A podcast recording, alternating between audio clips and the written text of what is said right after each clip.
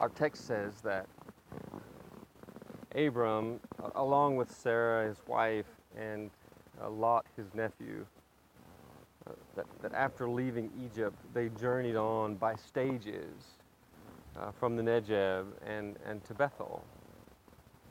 Uh, we do that, you know. Uh, we journey on in, in stages.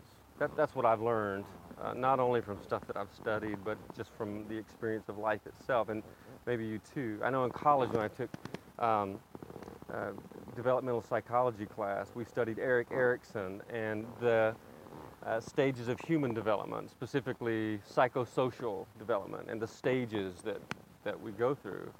Uh, in seminary, I studied with Dr. James Fowler, Margaret McCleskey's brother, and he was a genius and a, a pioneer in the field of our faith development. And he wrote a really smart book uh, entitled Stages of Faith. This year, our family, and maybe you've experienced this too, we've talked a lot about uh, the stages of grief and, and how our grief is a journey. all of these things, and, and so many others like it, um, we, we move and, and we grow in stages. This pilgrimage that we're on, you know, it's complicated. Um, we know this from, from experience, that it's not always as simple as moving from point A to point B uh, to get to this place where we're going. Uh, if Abram's pilgrimage teaches us anything, it, it certainly teaches us that. After he left Egypt, it says that he went back to Bethel, that, that place where he had already been on his journey. Uh, it says that that's the, that's the place uh, that, that he started. He went back to Bethel, to this place where he started, where he had pitched his tents, and this place where he built this altar. You know, they're building altars all over the place in the Old Testament. Every time someone experiences the presence of God in some powerful and moving way, uh, they'll, they'll build an, an altar, a, a, reminder. Like, I don't know what those altars looked like, I don't know how they built them, but they built them. And Abram goes back to this place, or, or at least he, he finds himself there, where he built this altar, where he called on the name of the Lord. You know, it strikes me that sometimes you and I, we need to circle back to some place that we've been before. We need a fresh start. The season of Lent, you know, it, it's a reminder with the ashes or, or, or with the dirt that we are dirt we remember that we're dust and that we're going to go back to it someday. You know, the reality is is that that someday someone is going to scatter my ashes to the wind, or they're going to dig a hole in this earth six feet deep and they're going to put my body into it. Um, that we're mortal. It's, it's a sobering thought. Also, it's a reminder that we're sinful we remember our sin. And, and that's sobering too. You know, Abram, he had a rough go of it in Egypt. Egypt for Abram was a disaster. That was the, the story that, that we, we looked at last week. You know, uh, his fear, his mistrust, his deception like he caused a lot of pain. And so Abram, I mean, he kind of needed to circle back. He, he kind of needed to, to have a fresh start, to, to call on the name of the Lord. And that's what he did. And you know, I think it's probably, you know, a good thing for us to follow him there today.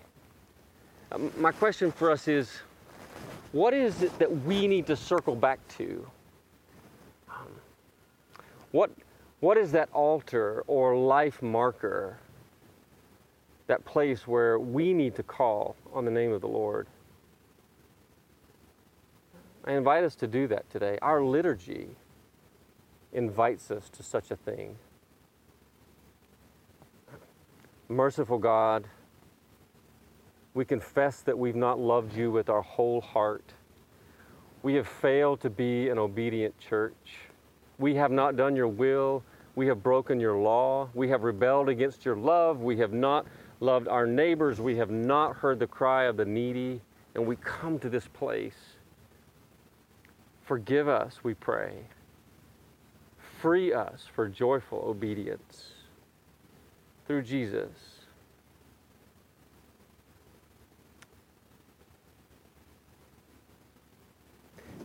You know, Abram, if you noticed, he was really rich. It says that he was rich in livestock and he was, he was rich in silver and, and he was rich in gold.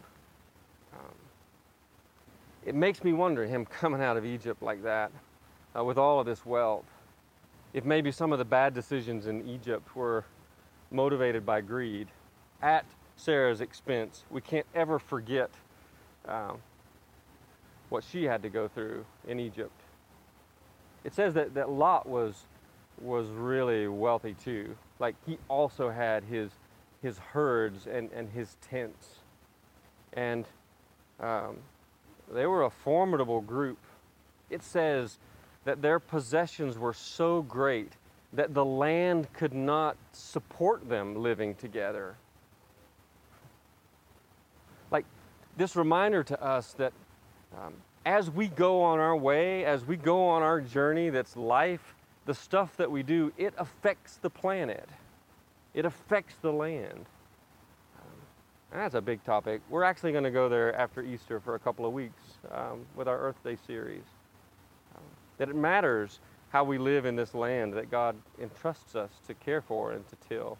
But Abram and Lot, they had such possessions. It was also it was also causing lots of strife. So it says that, that Lot's people and Abram's people um, they were going at each other. It doesn't break that down. But you know, when you've got a lot of stuff and you're trying to manage it and hold on to it, and you know, I mean, it, it was causing trouble. If you if you notice in this story, at this point of separation, like they, they come to this conclusion that uh, we have to go we have to go our separate ways. Um, notice what, what they all see. I mean, look at Abram. Abram is, is really kind of full of, of grace. Like he wants peace. He's, he's really concerned about the strife, especially because it's family. You know, it's his nephew Lot that he loves, and it's, it's kindred, and, and there's tension and there's strife. And he just wants there to be peace. And so it's interesting that as the patriarch, he would have the say. Like, Abram would be the one to say, Look at all of this. I'm taking this spot with the cows. Uh, you can go over there with the rocks, Lot, and, and your people. Um, that's not what he does. Uh, he shows kindness and generosity, and he kind of uh, lets Lot choose. And you know, my experience has been that whenever we spend time at the altar, whenever we've called on the name of the Lord, we journey differently. We're better at it. When we look at Lot and his view of the world, it just seems like, like all Lot can see is Lot. And all that he's concerned about is um, how his situation can improve. And you know, it shows up again in this text. It says, living in the land were the Canaanites and the Perizzites and I wonder about them. I wonder what they must have thought about these powerful, wealthy people moving into and dividing up their homeland. So you remember how this whole pilgrimage began with Abram and Sarah. It began with this promise, this, this promise of blessing. And God says, I will bless you and that in you all the families of the earth will be blessed. So, exactly how does that play out? I've wondered about that. How are all the families of the earth going to be blessed? Is God going to just miraculously provide? We know stories like this some centuries later with Moses. They're, they're in this dry, barren place, and, and God miraculously brings water from the rock so that they won't, won't thirst to death. And in the mornings, there's bread that miraculously comes from heaven. In the evening, all of a sudden, there's all these tender quails for dinner. Like, is that what God's going to do? Like, what's Abram's role in this whole thing?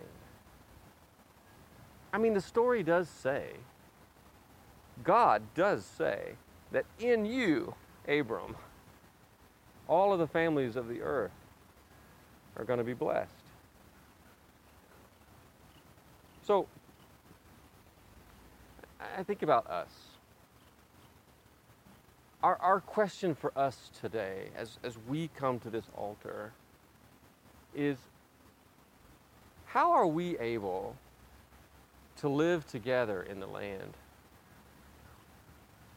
And, and I think it's deeply affected by how we hold our stuff.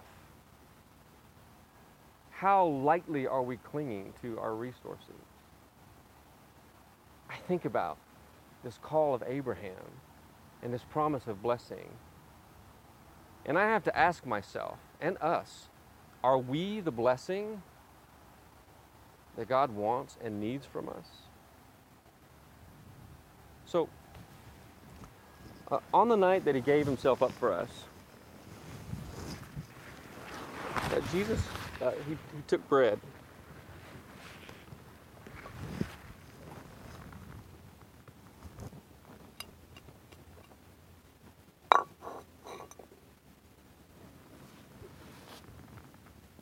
And he, he broke the bread.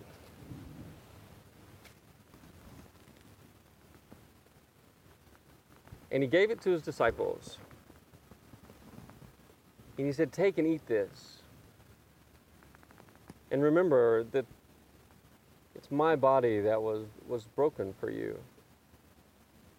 And do this often in remembrance of me. And we remember something of God's pilgrimage when God came our way and, and journeyed in our direction. It was through the giving of Himself and through brokenness. And then Jesus, uh, He takes the cup.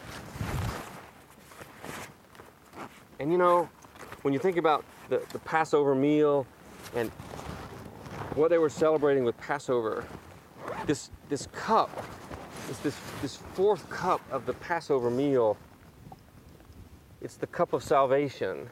And so Jesus takes this, this cup of salvation and he gives it to his disciples.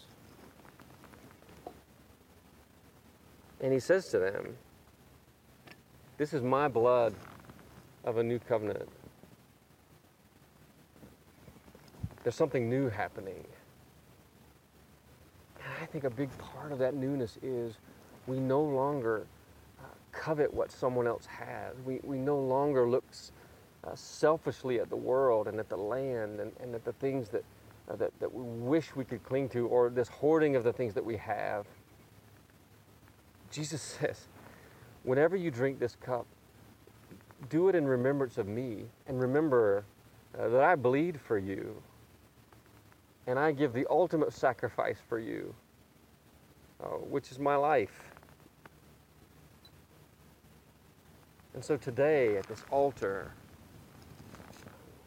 we remember, we remember the sacrifice and love of God in Christ, and we give praise and we give thanksgiving, and we remember the mystery of our faith, which is that Christ died and Christ is risen and Christ will come again. And the great prayer that we pray is, O oh God, pour out your Holy Spirit on us gathered here and on these gifts of bread and wine, and make them be for us the body and blood of Christ, that we might be for the world the body of Christ, redeemed by his blood, and that we'll be made one in your spirit and one in ministry, in generosity, in sacrifice, in our journey to all the world. Amen.